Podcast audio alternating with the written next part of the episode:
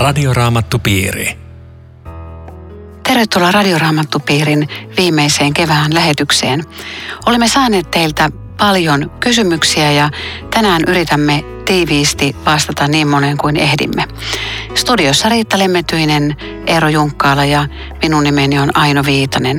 Tekniikassa huolehtii Aku Lundström. Otatko Eero sieltä ensimmäisen kysymyksen? Joo, tässä on aika pitkä kysymys, jonka koitan lyhyesti referoida, että mitä tässä lukee. Tässä pohditaan sitä, että kun ylimmäinen pappi menee suurena sovituspäivänä kaikkein pyhimmään pirskottaa verta siihen, niin kysyjä pohtii ja vähän anteeksi pyydellen tällaista sävyä, että verihän ei ollut kovin puhdasta. Siinä on täytynyt olla mikrobeja ja kaikenlaista muuta, että kuinka tällainen, sitä ei varmaan koskaan pyyhitty ja, ja näin, että tästä on syntynyt varmaan joku hygienia-ongelma. Raamattu ei kerro kaikkia mahdollisia asioita, mitä siinä tapahtui, mutta löytyy tällainen kohta kolmannen Mooseksen kirjan kuudennen luvun jakesta neljä, jossa kerrotaan siinä pihalla olevasta alttarista, että siitä viedään tämmöinen uhrin rasva pois leirin ulkopuolelle puhtaaseen paikkaan. Ja se antaa vihjeen siitä, että kyllä näitä jälkiä puhdistettiin. Sitä paitsi Jerusalemin temppelivuoden sisällä on valtavan suuret vesisäiliöt, joka kertoo siitä, että se on ollut valtava tällainen puhdistusoperaatio koko ajan käynnissä.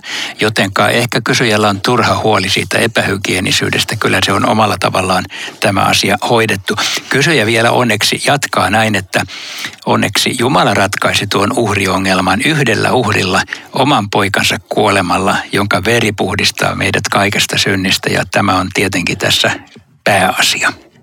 Kysyjä kysyy näin, voiko vapahtajansa hyvin tunteva ihminen jo maan päällä ikään kuin tietää, että Jumala on kaikessa elämässä mukana. Ja hän sanoo, että tämä on siis enemmän kuin uskominen nyt jos sallitte, niin mä haluaisin kääntää nuo termit vähän toisin päin. Ja sanoisin niin, että uskominen on tietyssä mielessä enemmän kuin tietäminen. Ja, ja sen vuoksi, koska tieto yksin ei voi pelastaa ihmistä, vaan, vaan sydämen turvautuminen Jeesukseen, jota uskoksikin sanotaan. No se sitten, että onko usko heikkoa tai vahvaa, niin on toinen asia. Mulla nousi mieleen semmoinen ajatus tästä, että jos joku vaikka kertoo, että, että Suomessa on aikanaan elänyt ja ollut työssä semmoinen presidentti kuin Urho Kekkonen, niin, niin mun on aika helppo luottaa silminnäkijöiden todistukseen siitä ja tämän uutisoinnin todenperäisyyteen. Mutta luotanko mä silminnäkijöiden todistukseen ja uutisointiin, kun on kyseessä Jeesuksen elämä maan päällä, hänen ihmetteot, ristin kuolema, ylös nousemus. Ja vaikka mä tietäisinkin sen historiallisena asiana ja mulla on tieto kaikesta, niin, niin silti, silti tarvitaan uskoa, tarvitaan pyhän hengen vaikuttamaa uskoa, jotta mä uskon, että Jeesus on Jumalan poika, joka juuri tuli pelastamaan minut. Uskolahja on mysteeri, siihen sisältyy jännite, minua toisaalta kutsutaan uskomaan ja samalla se kuitenkin on lahjaa. Mä en tiedä, onko kysyjällä ollut mielessään se, että, että, että niin kuin vahva usko ja heikko usko. Mutta voisi sanoa näin, että, että pieni ja heikko usko riittää, koska kohde on suuri. Pieni usko suureen Jumalaan riittää. Toi oli ihan hyvä vastaus. Mä, mä menen seuraavaan kysymykseen ennen kuin annetaan Riitalle puheenvuoro. Mulla on seuraava tosi vaikea kysymys vanhasta testamentista. Mä en tiedä, ymmärrättekö edes kysymystä, kun mä luen sen. Moseksellakin kieltää tuomitsemasta poikaa kuolemaan isänsä rikoksesta – ja siellä sanotaan toisessakin kohdassa, että poikaa ei panna vastaamaan isän synneistä. Miten tämä käy yksin sen kanssa, että toinen Samuelin kirja 21 on kerrottu Daavidin aikana tullut nälänhätä, joka johtui siitä, että Saul oli surmanut kipeonilaisia vastoin heille vannottua valaa. Ja vasta tämän jälkeen äh, Raamatun mukaan, vanhan käännöksen mukaan Jumala leppy ja uuden käännöksen mukaan Jumala kuuli kansansa rukoukset. Tämä, tämä on nyt hankala ehkä ymmärtääkään näin lyhyesti, mutta tässä tilanne on varmaan sellainen eräänlainen verikostosysteemi, eli, eli aina normaalistikin tänäkin päivänä tämmöinen verikosto on käynnissä ja tämä on sitä maailmaa, jossa nämä ihmiset elää. Mutta ongelma on se, että miten, mik, miksi Jumala ikään kuin hyväksyy tämän, että näitä, näitä jälkeläisiä surmataan toisen vuoksi. Mulla ei ole tähän mitään hyvää vastausta. Mä vaan sanon, että näin on näköjään tapahtunut. Jumala on näköjään hyväksynyt tämän tai se on niin tulkittu. Mutta tästä me ei voida tehdä mitään sääntöä. Raamatun yksi hyvä tulkintaperiaate on se, että selvempien kohtien on annettava valoa hämärämmille kohdille. Ja selvemmät kohdat sanoo, että jokainen vastaa itse, eikä sitä pojille kosteta. Mm. Tästä jo huomaa, että kuulijat on laittanut tosi visaisia kysymyksiä, eikä me luvata, että osataan niihin vastata. Mutta, Vaikka aika hyvin vastata. mutta, mutta yritystä on. Ja kysymys kuuluu, että miksi Jeesus ei antanut Maria Magdalenan koskettaa itseään ylösnousemuksen jälkeen, kun Tuomas aivan selkeästi sai jopa kehotuksen koskettaa Jeesuksen kylkeä.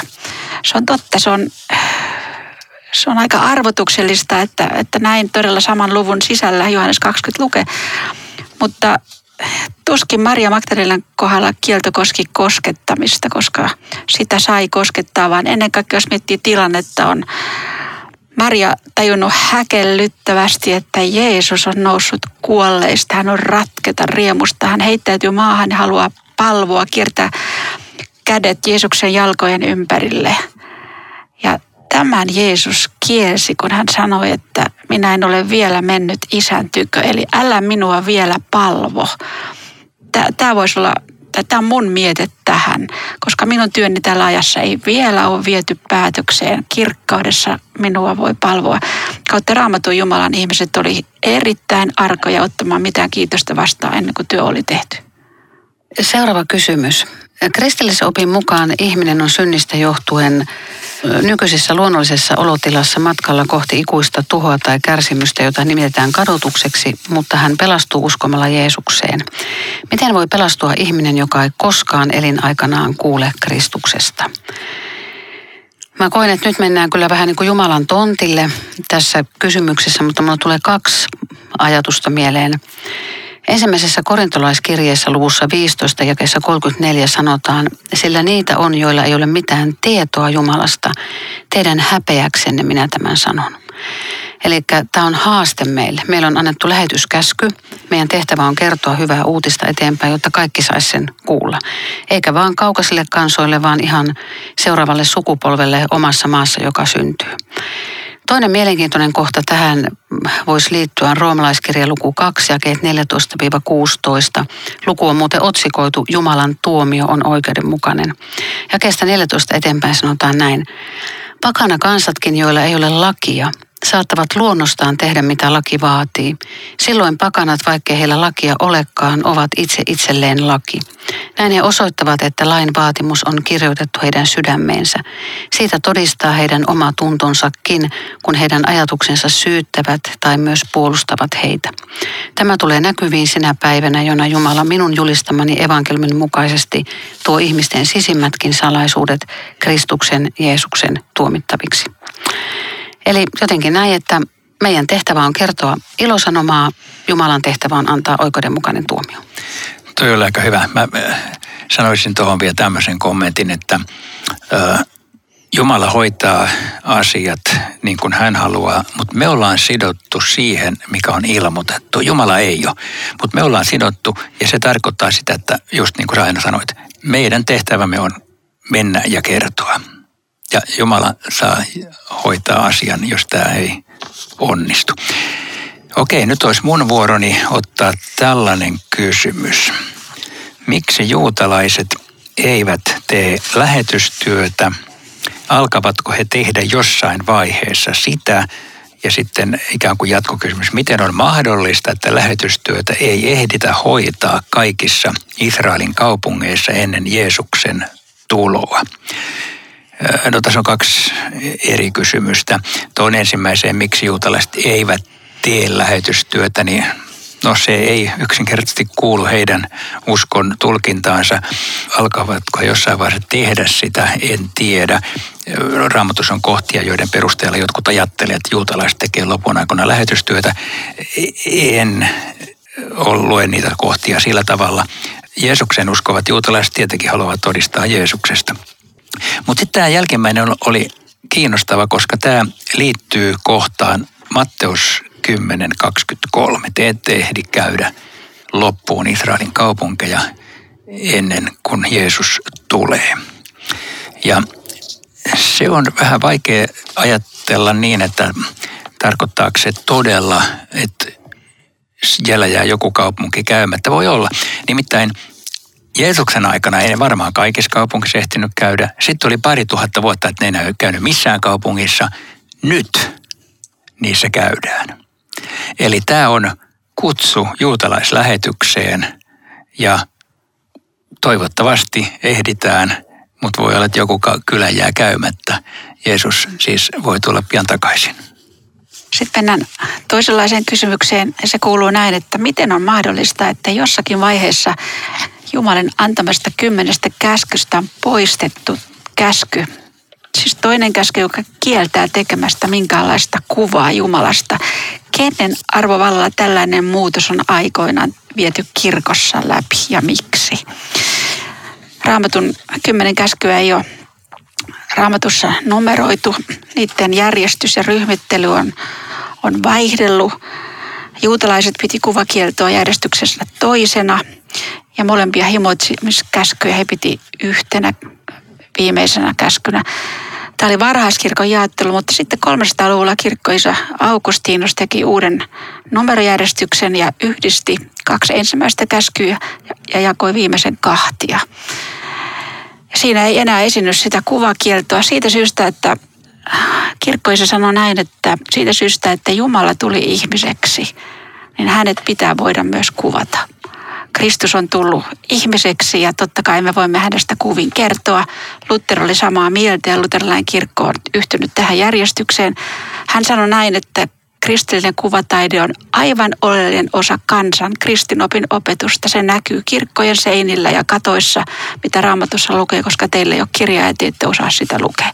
Ja sitten toinen juttu oli myöskin yhtä tärkeä suhteessa kuvakieltoon, että se oli väkevä ase niin kutsuttua doketismia vastaan, joka on harhaoppi, jossa ajatellaan, että Jeesus olisi vain näennäisesti ihminen.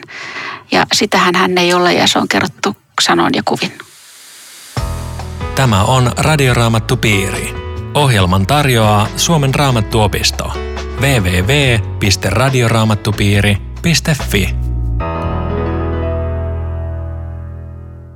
Mulla on tähän kysymys tuhatvuotista valtakunnasta, jota usein tietenkin kysytään ja joka ilmestyskirjan selityksessäkin on noussut esille ja siinäkin sitä jo pohdittiin. Nythän raamatussa ei ole kertaakaan sanottu sanaa tuhatvuotinen valtakunta. Siellä on kyllä tämä tuhat vuotta ja sehän on ilmestyskirjan luvussa 20 ja, ja jotakinhan se toki tarkoittaa. Nyt mä sanoisin ekaksi, että tämä mitta tuhat vuotta on ilman muuta symbolinen luku, koska ilmestyskirjan kaikki luvut on symbolisia lukuja, joten on ihan turha miettiä, että onko se sata tuhat vai, vai miljoona vuotta, mitä tahansa näistä tai ei mitään. Mutta mikä se on, niin siitä on kristityillä kovin monia erilaisia käsityksiä. Jotkut odottaa maan päälle tulevaa valtakuntaa, rauhanvaltakuntaa ennen Jeesuksen tuloa. Jotkut odottaa maan päälle tulevaa rauhanvaltakuntaa Jeesuksen tulon jälkeen. Ja kolmas tulkinta, joka monien mielestä voi kuulostaa hankalalta, on se, että me elämme sitä nyt. Kaikki nämä selitykset on tosi vaikeita raamatovalossa. Ennen Jeesuksen tuloa ei varmaan tapahtu mitään tällaista, koska tulo on yllätys. Jos sen jälkeen tapahtuu, niin sitten saa tapahtua. Se on kuitenkin, me olemme tuon puoleisuudessa ja kaikki käsitteet muuttuu uusiksi. Me emme ymmärrä, mitä siellä tapahtuu. Minusta on mahdollinen myöskin tämä tulkinta, että me elämme sitä nyt. Vaikka saatana ei ole sidottu ihan sillä tavalla, kun se näyttäisi tuosta olevan tuosta ilmestyskirjan tekstistä, mutta Jeesuksen kuolessa sen pää murskattiin ja se on nyt alistettu Jumalalle. Ja nämä on kuvakieltä nämä tekstit, joten tämä tulkinta on mahdollinen, mutta ei se mitään. Kristityt saavat ajatella tästä tämänkin selityksen jälkeen eri tavalla ja kaikki olkoon uskossaan autuaita. Mitä tapahtuu ihmiselle, jolle luvataan paranemista, mitä sitten ei tule? Tosi tärkeässä asemassa on se hengellinen opetus, jota me kuullaan, koska se ohjaa meidän käyttäytymistä ja valintoja. Ollaanko me semmoisen opetuksen piirissä, jossa esimerkiksi ristin kantamiseen ja kärsimiseen kannustetaan, vai haetaanko ainoastaan hyviä tunteita ja maanpäällistä menestystä? Ihmiselle, jolle luvataan paranemista, jota sitten ei tulekaan, jota ei vielä ole tullut, niin siinä on käsittääkseni kolme mahdollista seurausta. A. Se kaltoin kohdeltu ihminen jättää pettyneenä ihmiset ja, ja saattaa jopa jättää Jumalankin ja hän voi valita katkeruuden tien. B.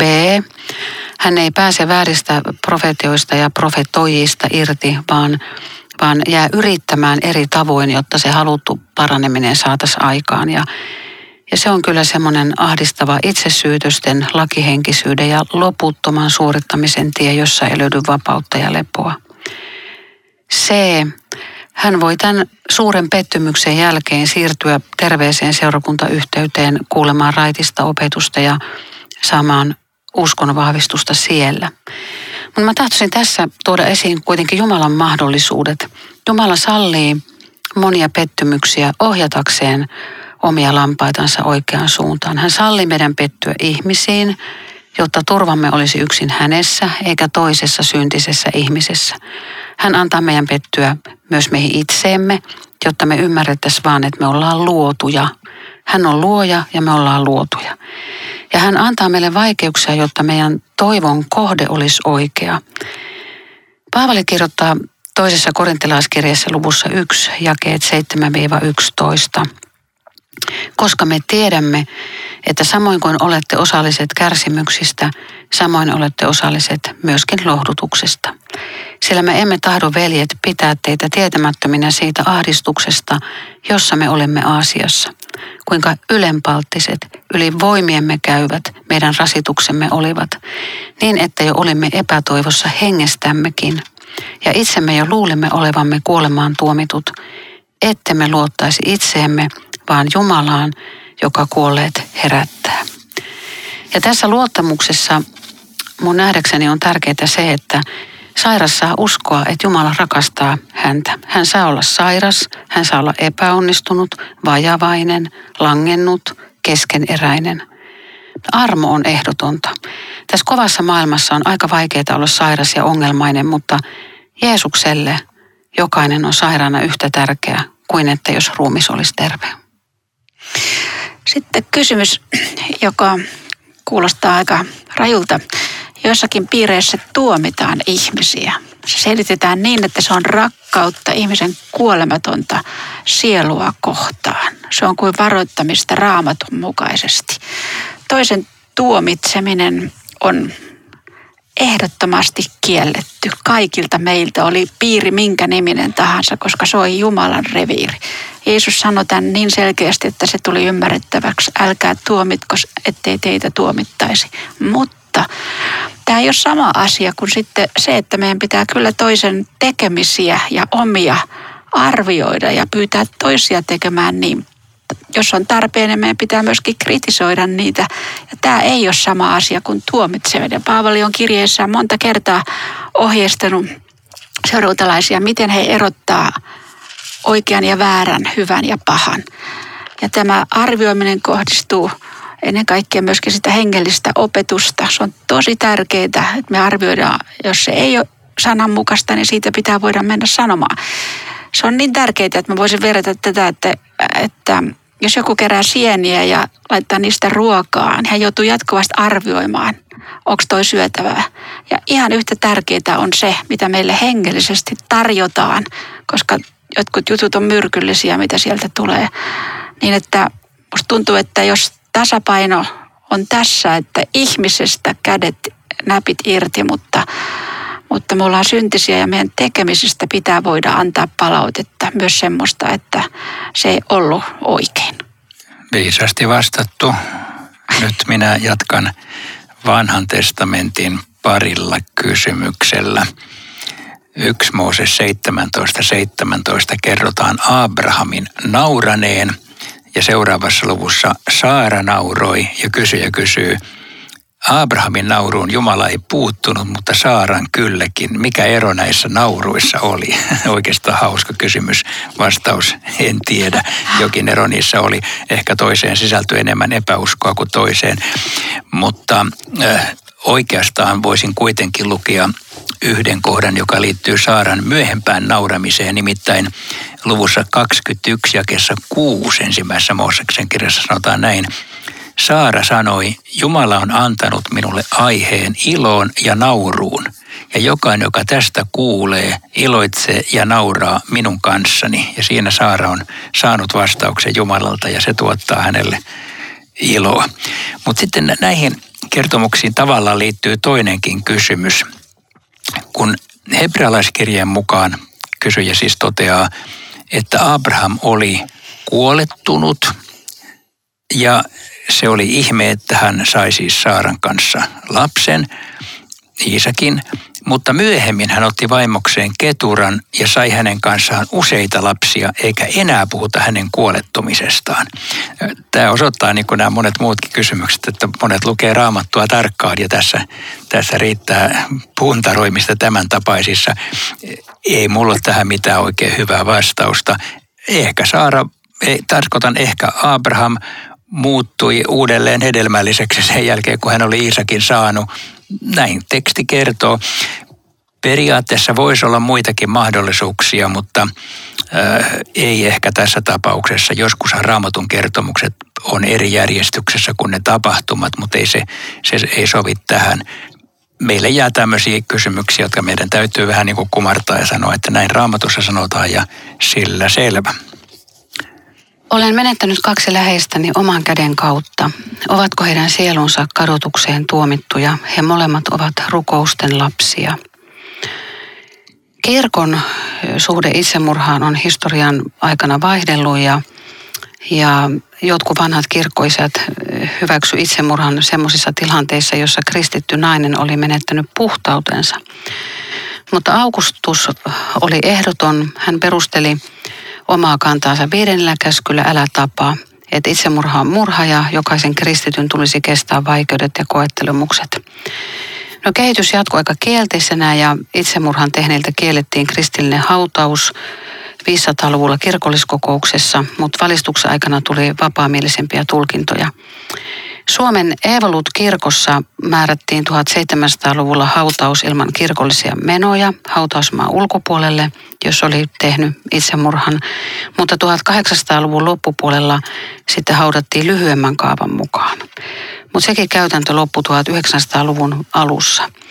Nyt tänä päivänä kirkkokäsikirjassa rukousvaihtoehtojen joukossa on, on olemassa rukous tämmöisiä tilanteita varten ja, ja se on mun mielestä kaunis. Siinä rukoillaan näin, että laupias Jumala, ainoastaan sinä tunnet hänen elämänsä ja kuolemansa. Uskomme hänet laupeutesi huomaan. Sinä tiedät, miten raskasta elämä voi olla. Sinä tunnet sydämemme ja ajatuksemme. Vahvista ja lohduta meitä, jotka nyt murehdimme hänen kuolemaansa. Kirkon kanta on edelleen kielteinen itsemurhaan, mutta, mutta tapa, jolla itsemurhan tehneeseen ja hänen omaisiin suhtaudutaan on muuttunut ja, ja se on hyvä asia. Kenelläkään kristityllä ei ole oikeutta sanoa kenestäkään ajanrajan tuolle puolelle siirtyneestä, että mikä hänen iankaikkinen kohtalonsa on, koska se valta on yksin, yksin Jumalalla. Risti Ryöväri huokas Jumalan puoleen vielä, tai Jeesuksen puoleen viimeisellä hetkellään. Ja hänelle Jeesus sanoi nuo sanat, että tänään sinun pitää oleman minun kanssani paratiisissa. Että vain huokaus Jeesuksen puoleen riittää. Voisiko sanoa vaikka näin kiteyttää, että Jumalan armo tavoittaa jokaisen, joka ei sitä aktiivisesti torju. Joo, toi on syvällinen vastaus, jonka jälkeen mulla tulee ehkä vähän pinnallisempi kysymys, joskaan ei kovin yksinkertainen tämäkään. Mikä on syy siihen, että Israelia niin laajasti paheksutaan ja halutaan nähdä se negatiivisessa valossa? No, siihen voi olla monia syitä. Juutalaiset ovat olleet läpi maailman historian ihmisten silmätikkuina sen tähden, että he ovat erilainen kansa. Heillä on erilainen uskonto. Heitä on aina vainottu tai paljon vainottu. Ehkä myöskin ihmisiä voi ärsyttää se, että joku kansa pitää itseään valittuna kansana. Se, se ei ole kiva, että joku on valittu ja me ei olla. Voi olla muitakin syitä vastaukseksi vielä tuohon, mitä sanoit, että ovathan he israelaisia, jotka Jumala on ottanut lapsikseen, antanut kirkkautensa, liitot, antanut lain, Jumalan pauksen lupauksen, heidät ovat kanteensa. Eli voisiko tässä sanoa näinkin, että, että maailma vihaa juutalaisia, koska se vihaa Jumalaa, joka on kuitenkin kaiken tämän takana. Okei, hyväksytään toikin vastaus. Joo. Sitten multa kysyttiin tämmöistä tai meiltä, että apostolin tehtävästä ja pohdittiin, että kun nykyäänkin jotkut kutsuvat itseään apostoleiksi ja esiintyvät suurella varmuudella Jumalan erityisenä lähettilänä, niin mitä näistä on ajateltava?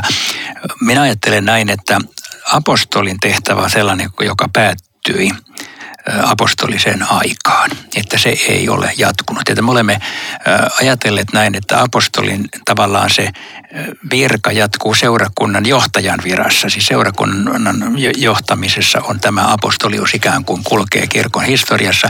Ne, jotka tänä päivänä ottaa itsellensä apostolin arvovallan, niin mun mielestäni, kun kysytään, miten tulee suhtautua, se tulee suhtautua erittäin kriittisesti. Minusta siinä on vaarana se, että nyt otetaan kyllä suurempi arvovalta kuin mitä, mitä ihminen voi ottaa, mutta enpähän minä näitä apostoleita tunne sen enempää. Mutta meillä on ollut tämä sana apostoli monta kertaa ja silloin me todettiin, että apostoli on nimenomaan se, joka on Kristuksen ylösnousemuksen todistaja ja joka sitä ei ole, ei ole myöskään apostoli. Hyvä. Sitten tässä olisi ollut kysymys, joka täytyy vain lyhyesti todeta. Miten erämaavaelluksen aikana kaikki, kaikki oli mahdollista, että ruoka ja juoma ja kaikki riitti, kun oli iso porukka ja pitkä matka. no, elää siellä beduinit koko elämänsä samassa autiomaassa. Se vaan jotenkin oli mahdollista. Lisäksi on tietenkin Jumalan asioihin puuttuminen mukana, mutta, mutta kyllä autiomassa elää voi. Siis täällä on tämmöinen makea kohta, viides Mooses 29, 40 vuotta, muistelee Mooses, minä johdatin teidän kulkoanne autiomaassa. Vaatteet eivät kuluneet päältänne, eivätkä kengät jaloistanne tämän Jumala teki. Niin, siinä oli se Jumalan ihmetteko. Nyt valitettavasti ei kaikkia kysymyksiä kerätty käsitellä, mutta kiitos paljon teille kaikista kysymyksistä ja kiitos tästä kaudesta. Syksyllä aloitamme sitten jälleen uudelleen ja, ja siirrymme Luukkaan evankeliumin pariin. Rukoillaan yhdessä. Kiitos Jeesus siitä, että sinä voit antaa meille vastaukset kaikkiin niihin kysymyksiin, jotka ovat meille oleellisia ja tärkeitä pelastukseen ja elämään ja jumalisuuteen. Mitä siihen tarvitaan, sinulta ne löytyvät. Seunaa meidän matkamme ja pidä huolta meistä ja rakkaistamme. Aamen. Oikein hyvää kesää. Hei hei. Radioraamattupiiri. www.radioraamattupiiri.fi